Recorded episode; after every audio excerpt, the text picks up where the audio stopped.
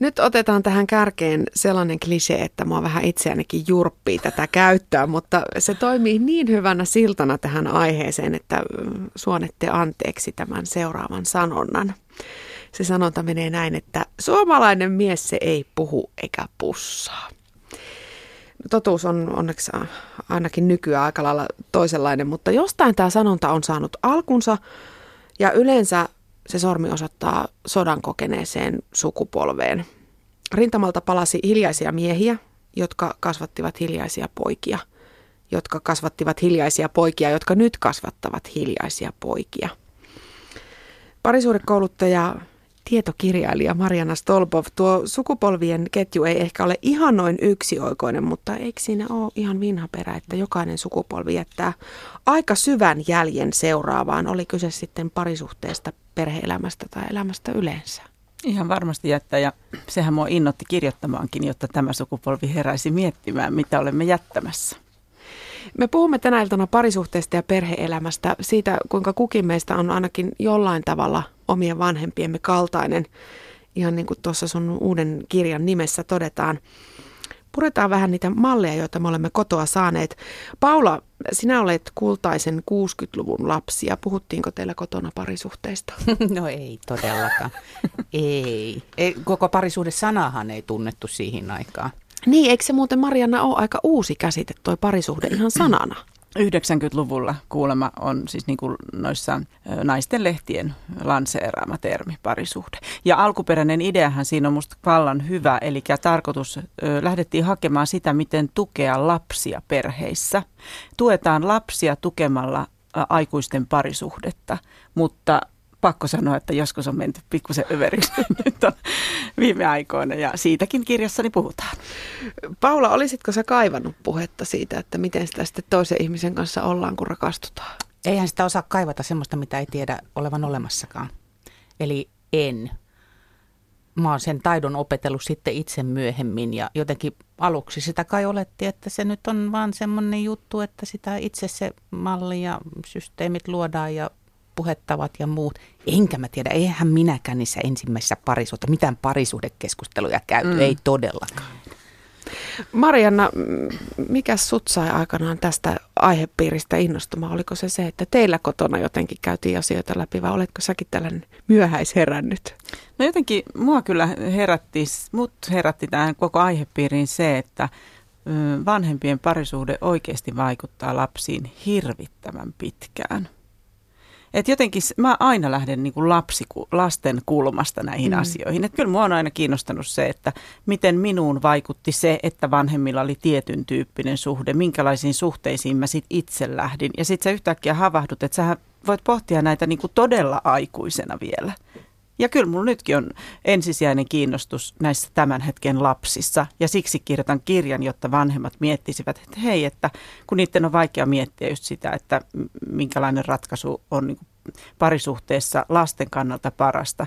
No miettikää hetken, millaista teillä oli, niin te pystytte edes toviksi sujahtamaan niihin lapsen saappaisiin ja hoksaamaan, että ahaa, että tältä se saattaa mun lapsista kuulostaa. No mä olen itse sieltä seuraavalta vuosikymmeneltä, eli 70-luvulla syntyneitä, enkä mäkään kyllä muista, että meillä kotona nyt olisi mitenkään erityisesti äidin kanssa käyty läpi. Totta kai poikaystävistä sai puhua sitten, kun niitä tuli, mutta että mitään seurusteluopasta olisi yhdessä selattu, niin ei todellakaan. Onko kyse tosiaan siitä, että siihen aikaan niistä asioista ei ollut tapana puhua vai puhuttiinko niistä jotenkin pinnan alla tai eri termeillä, jota me ei nykyään, nykypäivänä edes käytetä enää?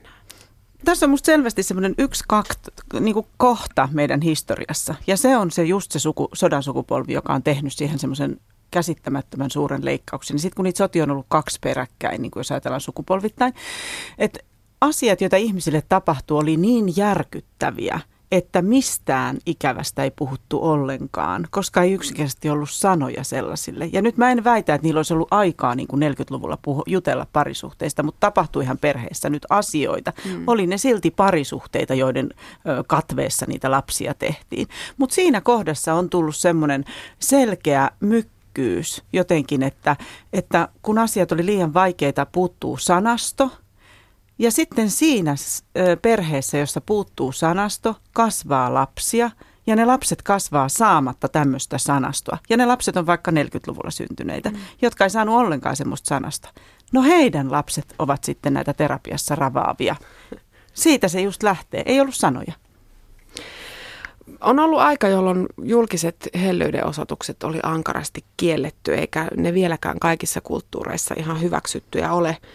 Meillä nyt ei kadulla pussaavia enää kivitetä, mutta tämä perinne heijastelee esimerkiksi kyllä edelleen niin kuin vaikka mun elämään meillä asuva mies menee aina vähän hämilleen, jos mä liukuportaassa yritän vaikka pussata sitä. Niin.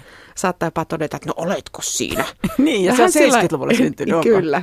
Vähän sillä leikillä, mutta toteaa kuitenkin. Sä ilmeisesti Marianna Stolpov tunnista tällaisen häveliäisyyden. Kyllä tunnistan, kyllä tunnistan. Musta se on niin jotenkin pöyristyttävää, mutta sitten se ei ole taas yhtään pöyristyttävää, koska tässähän on vain kolme sukupolvea. Mm. Just siitä vaikka 40-luvusta tai kaksi, miten se nyt onkaan kussakin perheessä mennyt. Mutta että, se ei ole ihme, mutta se on ihme, että mistä me muka kaikki osattaisi nyt ne taidot, koska nyt meiltä puu, niin pyydetään niitä joka puolella, juuri sinunkin mieheltäsi, hänellä on lista siitä, mitä hyvään parisuhteeseen kuuluisi. Mutta herranen aika, jos et sä koskaan ole nähnyt ihmisten tällä tavalla, tällä tavalla tekevän, niin onhan se nyt vähän outoa, ellei sitten jopa noloa. Mä muistan ö, omasta lapsuudestani sen, että mä olin vähän hämmentynyt aina siinä, kun tapana ei todellakaan ollut mm, nähdä vanhempiensa hellyyden osoituksia. Mutta mun vanhemmat ovat kyllä kävelleet käsikkäin kaupungilla. Siis useamman mm. kerran, niin, ja vieläkin se tapa on olemassa, että jompikumpi esimerkiksi risteyksessä nappaa toista kädestä joo. kiinni. Vähän niin kuin huolenpitoa ja joo. turvaa. Kauhean ja, ihana. Joo, ja mä muistan sen, niin kuin sen oman tunteen silloin pienenä, että mä olin hämmentynyt, ehkä snadisti häpeissäni, tietysti niin kuin siihen aikaan kuului, mutta toisaalta myöskin jotenkin sillä aika liikuttunut tai niin. jotenkin sillä, no, aika kiva, että ne näyttää noin. Mutta susta onkin kasvanut tuommoinen ihana ja lempeä ihminen. Aha, kiitos. Onneksi saat sitä mieltä. Se on tuntunut ihanalta kaikista, jotka on nähnyt vanhempiensa koskettavan toisiaan. Ja se on järkyttävän suuri joukko, joka ei ole koskaan nähnyt sen tapahtuvan tässä on ainakin tapahtumassa sellainen muutos niin kuin sukupolvien välillä tässä koskettelussa. Mä mietin esimerkiksi silloin, kun mä olin lapsi, niin emme koskaan, me ollaan iso suku ja paljon pidetään yhteyttä ja pidetään sukukokoontumisia.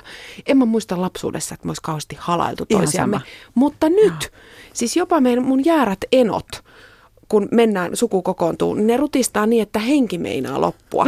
Mä mietin, että, että mitä tässä on niin kuin tapahtunut, että sitten niin kuin, mä en ole kasvanut sellaiseen halailukulttuuriin, mutta sitten yhtäkkiä me ollaan kuitenkin tuotu esimerkiksi mun, mun serkusten kanssa niin kuin tällainen halailemisen kulttuuri, että nyt kaikki sedät ja tädit ja enot ja kummit ja kaimat ja lapset ja isot ja pienet rutistelee toisiaan niin kuin keskenään. Kaikki halataan, kun tavataan ja kun lähdetään. No tämä on just sitä, että jokaisella sukupolvella on mahdollisuus tehdä niin kuin paremmin ja tehdä mm. jotain muutoksia niihin. Pieniä muutoksia muutoksia niin kuin sukupolvi kerrallaan, mutta kyllä niitä tehdään koko aika ja hyvä niin.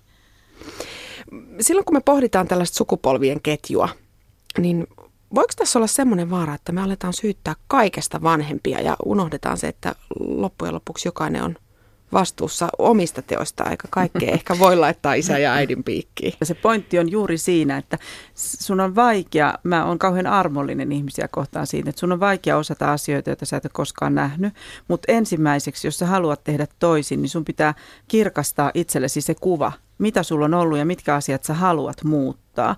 Ja juuri se, että sä ymmärrät jotenkin sen psykologisen ilmapiirin, missä sun vanhemmat on varttunut, niin se nimenomaan auttaa minusta siinä armossa – että et, et, sehän on ihan selviö, jos niitä ympäröi tämmöinen perhe ja tämmöinen.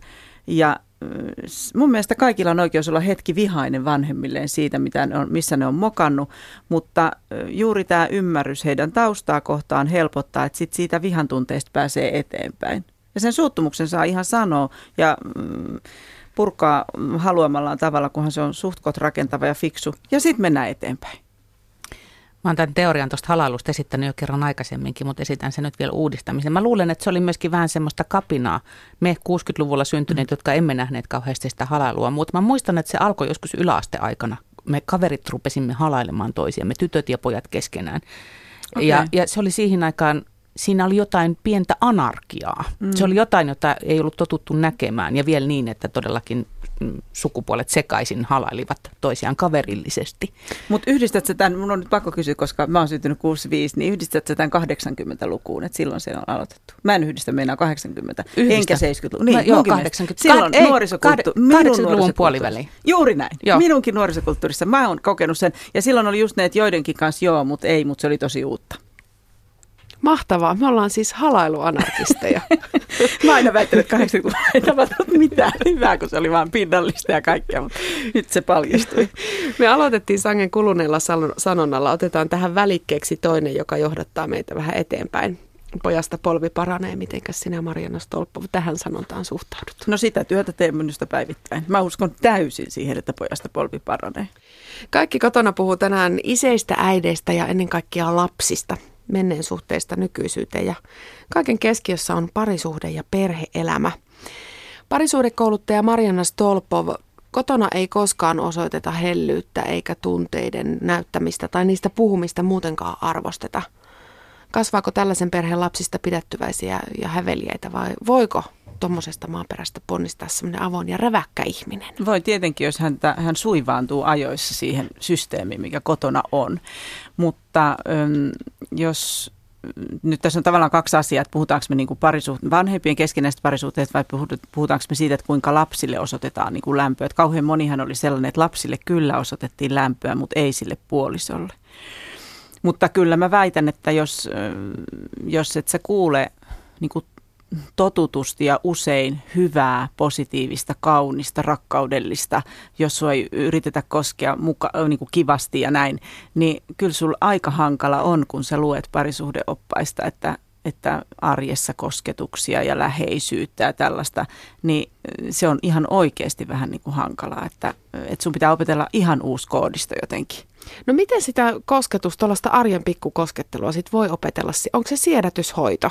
Et nyt mä päätän, mä päätän nyt, että tuo mies tai tuo nainen tuossa, niin hän alkaa nyt sietää tätä arkista kosketusta ja sitten ohi menne hipaset tai suukota niin. tai jotain. Sillä tavalla, kun sitä voi yrittää niin, siis sä voit toista päättää, että se oli just ohjata. niin kalsea ja inhottava se meidän kotiilmapiiri nyt, kun mä sitä mietin. Että just tollasta mä en halua. Ja tavallaan niinhän se aina menee, että ihmiset aluksi kauheasti koskettelee toisiaan ja sitten se jotenkin etääntyy ja viilentyy ja viilentyy. Mutta jos tajuu, että tässä piilee vaara, niin älä hukkaa sitä, kun kuljet ohi menne, niin hipaise sitä tapaa.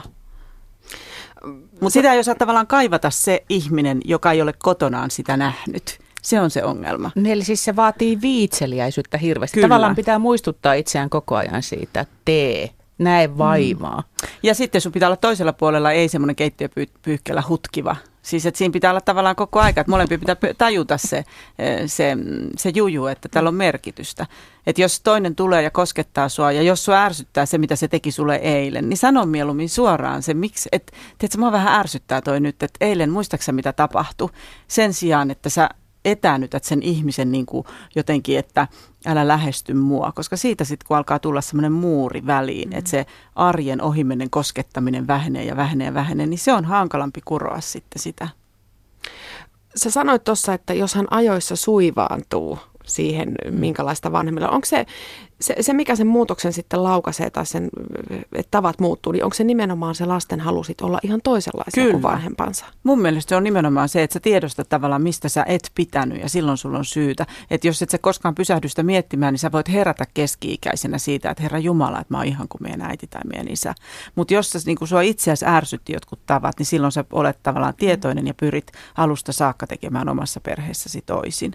Mutta ainahan ihminen voi aloittaa sen toisin tekemisen toisaalta. Mm. Me puhuttiin tuossa aikaisemmin, että meistä ei kukaan oikeastaan ole saanut kotoa varsinaista parisuhdekasvatusta, mutta... Kaikki ovat saaneet kaikki ihmiset niin, ovat saaneet. No joo, toisaalta nyt kun Sehän noin päin laitat sen, Niin, joo. mä aina sanon, että jokainen, kaikki tulee aina kursseille ja väittää, että ne on saanut parisuhdekasvatusta, mutta ne on kaikki imennyt ensimmäisestä hetkestä asti sitä kuvaa. Mitä parisuhde tarkoittaa, miten mun isä ja mun äiti koskee toisiaan, miten ne puhuttelee toista. Eli mitä mun, mun niin parisuhteeseen kuuluu, mitä siinä on oikeus vaatia. Me kaikki ollaan saatu parisuhdekoulutusta kotona ihan ilman, että me oltaan sitä pyydetty. Niin, eikä välttämättä edes, niin kuin sitä ei edes ajattele, että tämä on nyt koulutusta ja kasvatusta, no kun elää sitä omaa elämäänsä. Asenteet ja arvostukset, ne tarttuu ihan ilman istuttamista. Niin, eli siis se, että, että ei ole puhuttu parisuhteista, ei ole sama kuin niin, se, että... just näin. näin joo, just. Ja sen takia mäkin ajattelin, että eihän se koulutus on mun mielestä sitä, että me jotenkin teorioita lätistään ja luetellaan, mitä teidän pitäisi. Koulutus on just musta esimerkkiä. Se on musta vanhempien niin kuin suurin vastuu tässä tän, niin kuin tänäkin päivänä. Esimerkkihän opettaa aina paljon enemmän kuin tuhat sanaa. Ne mitä saarnoja kuuntelee ne meidän nuoret, kun ne parisuhteisiin menee, mutta meidän esimerkki varmasti kantaa. Joo, ei ne kuuntele saarnoja missään muussa Niin, juuri näin. Otetaan yksi esimerkki tuosta sun kirjasta. Siellä oli nainen, joka on kirjoittanut näin, että olen miettinyt ja pelännytkin, että jos olenkin samanlainen kuin isä, en ole väkivaltainen, mutta se pettäminen. Ja sitten esimerkki mun lähipiiristä. Ystävän isä on lennellyt koko elämänsä kukasta kukkaan. Äitipuolella on tullut ja mennyt ja jokaisen äitipuolen kanssa nämä tunteet on ollut semmoisia kivitalon kokoisia maailman rakkautta täynnä. Ja sitten yhtäkkiä se uusi kumppani on vaan kadonnut eikä koskaan enää hänestä puhuttu. Ja tästä ystävästäni on kasvanut semmoinen ikisinkku, koska hän ei halua sitä samaa rallia, pelkää, että ei pysty itsekään mm.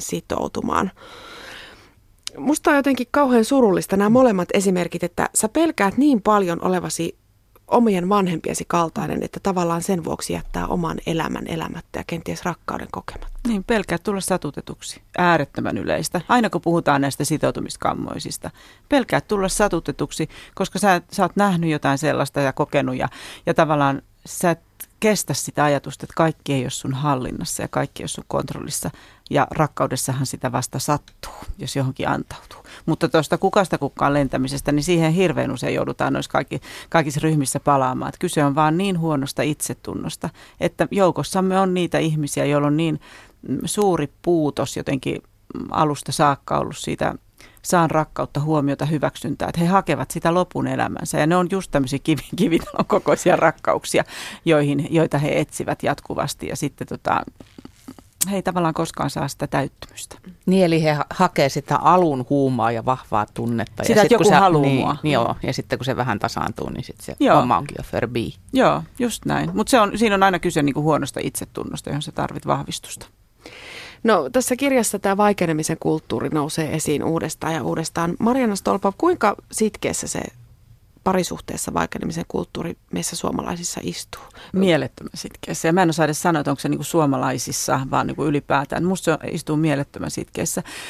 Just tämä pelko ottaa kiperiä asioita puheeksi, että ihan melkein ykköseksi pitäisi nostaa, että jos kosketus on siinä, niin ihan rinnalla kulkee just se konfliktin käsittelyn taito, että ei annettaisi kasaantua niiden ongelmien, kun ne lähtee ihan pikkukysymyksistä, mutta että jotenkin pelätään sitä mm, asioiden purkamista niin paljon, että ei puhuta siitä ollenkaan, tai sitten saadaan jotkut jättiraivarit, tai sitten mökötetään jollain hiljaa, mutta siis se, että kyllä se vaikenemisen kulttuuri, se on juuri sitä, että mulla on siinä voi olla myös tämmöistä, että mulla on niin huono itsetunto, että mä en kehtaa sanoa sulle, mitä mä haluan, koska mä pelkään tulevani torjutuksi. Mutta hirvittävästi siinä on sitä, että mä en halua ottaa inhottavia asioita puheeksi, ettei vaan tule mitään kinaa. Mm. Ja silloinhan se on todella, niin kuin mä sanonkin, miinoitettu tie. Mm. No aika paljon tässä kirjassa nämä haastatellut puhuu myös luottamuksesta, että jos se lapsuudessa horjuu vaikkapa sen vuoksi, että toinen vanhemmista lähtee, mm. niin sitten on aikuisenakaan ihan tosi vaikea luottaa ja päästä eroon siitä pelosta, että mä tulen mm. nyt hylätyksi. Minkälaisia hankaluuksia tämmöinen niin perusluottamuksen puute voi siinä parisuhteessa aiheuttaa. Että jos sä nyt lähdet uuteen suhteeseen ja ajattelet, että no okei, toi on, toi on kiva ihminen ja ton kanssa mä voin olla, ehkä mä voin siihen luottaakin, mutta jos mm. jossain siellä syvällä koko mm. ajan kaivaa se pelko, mm. niin voiko siitä tulla mitään? No sit mun mielestä just siinä auttaa se taakseen katsominen, että tajuaa, mistä se on tullut itseen se epäluottamus. Kyse on saattanut olla yhdestä ainoasta ihmisestä mun elämässä, joka on toiminut epäreilusti ja kääntänyt mulle selän vaikka toinen vanhemmista. Ja jos sen näkee, niin se jo avittaa. Mutta totta kai siinä on sellaista, että se aiheuttaa esimerkiksi mustasukkaisuutta parisuhteessa ja sitten omien rajojen hukkaamista. Eli toisin sanoen mä menen ihan niin lattia rätiksi tuohon, ettei mm. toi ikinä lähtisi kuvitellen, että mä tällä pidän sen toisen ihmisen. Että kyllähän se aiheuttaa monenlaisia, paljon ongelmia. Mariana Stolpov, kuinka tärkeää onnistuneen parisuhteen kannalta sun mielestä on se, että puolisot tietävät, minkälaisessa kodissa toinen on kasvanut, että minkälaisen mallin kotoa siihen rakkauteen on saanut? Minusta on älyttömän tärkeää, että me ollaan toisesta kiinnostuneita niin kuin kokonaisuutena. Ja meidän kokonaisuuteen kuuluu myös se, mistä me tullaan. Että se ei ole sitä, että mä syynään, vaikka mun mielestä aika paljon siinä vanhoissa viisauksissa pätee kyllä. Pitää paikkansa se, että kattele vähän niin kuin anoppia että minkä tyyppinen, miten ne puhuu siellä toisilleen. Että sä tiedät vähän, että mikä se maaperä on, mistä tämä on ponnistanut eteenpäin. Mutta kyllä semmoinen koko, mun semmoinen kokonaisvaltainen uteliaisuus sitä omaa uutta ihmistä kohtaan on viisautta ja rakkauttakin jotenkin. Mä tässä jotenkin jää miettimään sitä, että, että mehän kun nykyisin on näitä, mm, ei ensimmäisen vaan toisenkin ja kolmannenkin suhteen tarinoita. Et mehän siirretään myös niin kuin parisuhteesta toiseen niitä samanlaisia käytöskaavoja. Päteekö tämä myös siihen, että pitäisi tietää, että minkälainen se edellinen parisuhde on ollut? Ottaa selvää siitä. No se että... on ihan selviö. Se on mun päätyö tavallaan, että ihmiset, jotka on eroamassa, niin mä käyn niiden kanssa läpi sitä parisuhteen käsikirjoitusta, että millä eväillä sä tulit miksi sun parisuhde meni sellaiseksi kuin se meni. Ja mun mielestä erokohdaissa, jos tätä ei ole, niin, niin kuin tavallaan oivalla, niin sähän viet ihan samat pulmat seuraaviin suhteisiin. Sä kuvittelet, että ihmistä muuttamalla, mutta ethän sä muuta, kun pitää itsessä nähdä, että mitä sinä tuot parisuhteisiin. No kuinka paljon suhteessa sitten voi mielestäsi vedota siihen, että no tällainen mä nyt oon, kun tällaiseksi minut on kasvatettu ja tällaisen malli olen saanut, että kuinka pitkään sitä toisen taustaa sitten pitää ymmärtää? Jos se suhde on sulle tärkeä, niin sä oot valmis aina jotenkin äm, astumaan taas uuden askeleen ja löytämään uusia keinoja. Ja koska ei ole semmoista suhdetta, jos ei tulisi hankaluuksia, niin tämä kuuluu, tämä on yksi niistä asioista, joita pitää jotenkin ratkaista, että joo, onpa meillä ollut inhottava malli, mutta juuri nyt kun sen näen, mä en halua, että meille tulee sellaista. Että en kyllä ihan kauhean pitkään katselisi ja nielisi sellaista selitystä, että mä nyt vaan oon tällainen, kun meillä kotona oli näin. Erotilanne tuo meistä ihmisistä usein esiin ne kaikkein karuimmat ja ikävimmät ja usein myös lapsellisimmat puolet. Mariana Stolpov, sinä olet vetänyt eroseminaaria työksesi kymmenen vuoden ajan. Kuinka nopeasti tällaisessa seminaarissa tulee puheeksi se, että mitä itse kukin on lapsuudessa nähnyt ja kokenut parisuhteeseen liittyen?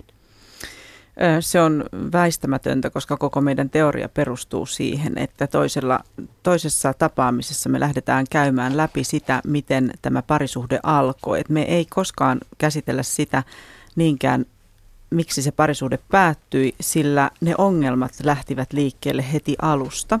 Ja siihen liittyy keskeisenä tekijänä se, millä tavoilla ja millä keinoin sait rakkautta lähtöperheessäsi.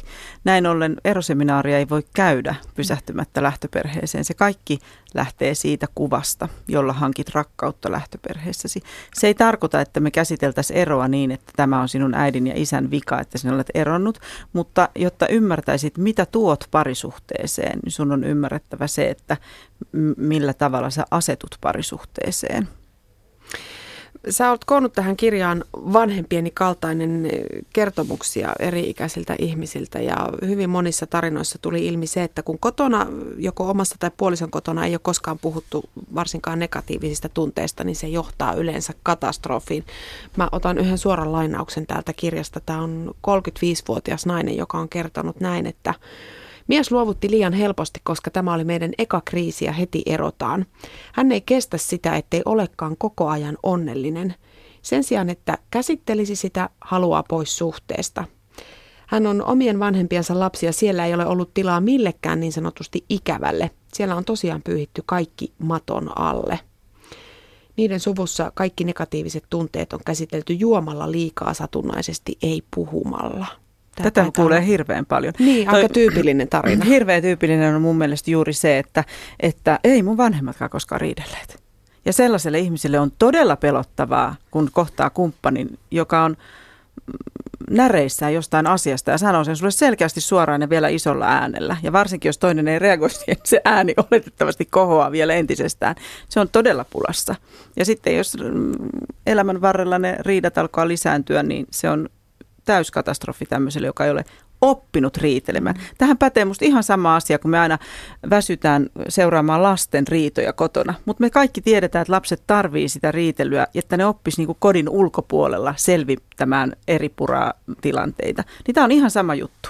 Me, meidän täytyy oppia kotona näkemään myös vanhempien konfliktin käsittelyä, miten se hoituu. Et ja hyvää hyvyyttähän nämä vanhemmat kuvitteli tekevänsä, että mm. väl, säästetään lapsia riidoilta. No valitettavasti ette säästä. No mä otan toisen lainauksen.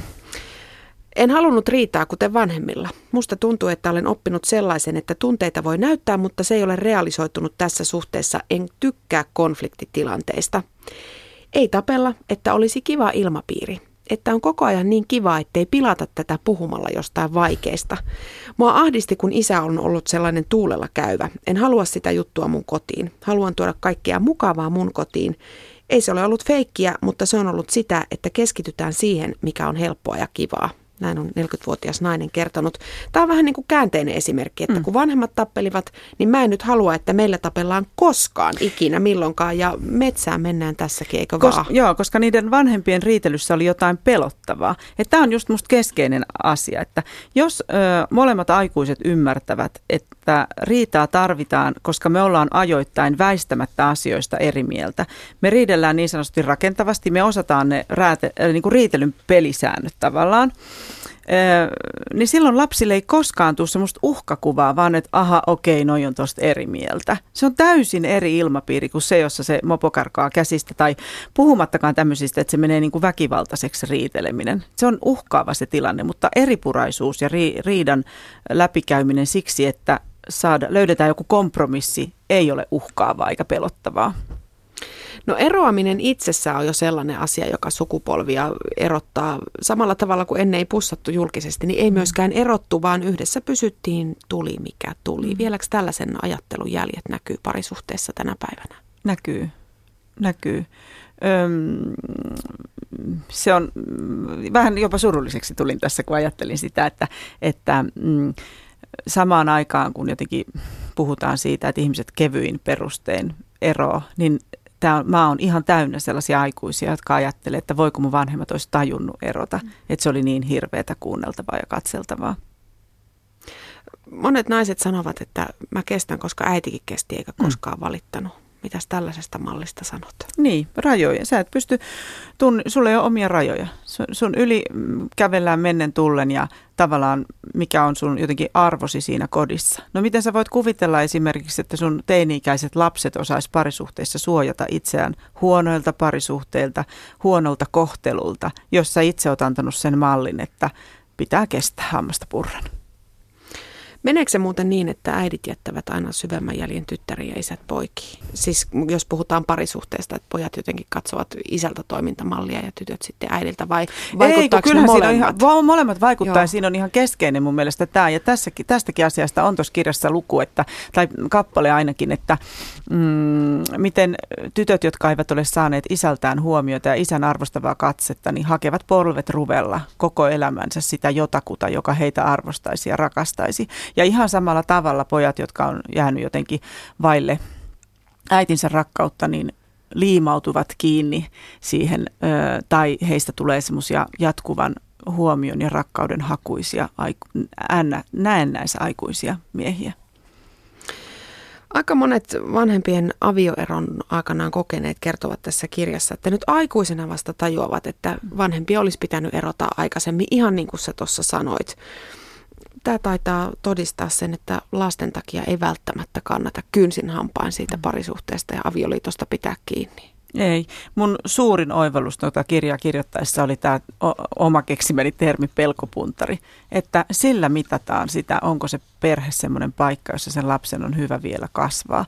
Jos kukaan perheenjäsenistä pelkää mitään, pelkää sanoa oman mielipiteensä, pelkää tulla äm, alistetuksi henkisesti tai fyysisesti, niin silloin täytyisi aikuisen hälytyskellot soida, että tämä ei ole niin enää jotenkin koti aika monet tuntuvat pelkäävän myös sitä, että vanhempien avioero johtaa automaattisesti siihen, että myös oma liitto päättyy eroon. Onko tämä ihan aiheeton pelko?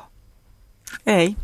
Se on aiheellinen, se on inhottava ja se tinnittää jotenkin erolapsen No, kunhan nyt katellaan. Vähän semmoinen, että se kauhean moni tunnisti itsessään, mutta ei kaikki. Joku pisti kovasti hanttia ja sanoi, että hänessä ei missään tapauksessa ole tällaista, että, että päinvastoin taistelee niin kuin kaksin, kaksin verroin. Mutta edelleen mulla pyörii päässä se kysymys, että onko hänellä taitoja pelastaa sitä. Mutta kyllä kauhean moni tunnisti erolapsista sen, että, että vähän semmoinen epäilyksen sävy mielessä lähtee aina parisuhteisiin. Marjana Stolpov, entäs me vanhemmat, joilla nyt on lapsia? Pitäisikö meidän ihan tietoisesti käydä keskusteluja jälkikasvun kanssa ja antaa neuvoja ja opetusta rakkauselämään vai riittääkö se, että eletään ihmisiksi ja hellitään toisiamme? Niin, malli on minusta, minusta nämä keskustelut on, on hyvä, jos asioista keskustellaan ja on semmoinen ilmapiiri, että mitä tahansa saattaa kysyä ääneen vanhemmiltaan, mutta millään ei ole niin suurta, merki, suurta merkitystä kuin sillä mallilla, joka me ihan jokapäiväisessä elämässä näytetään, että arvostetaanko me toista, mitä parisuhteeseen kuuluu ja mitä siihen ei todellakaan kuulu. Eli se riittää, että ollaan isiä ja äitiä ja pidetään toisista huolta, arvostetaan, rakastetaan. Niin. niin. Ja näytetään se myös. Nimenomaan. Näytetään ja annetaan se jotenkin kuulua.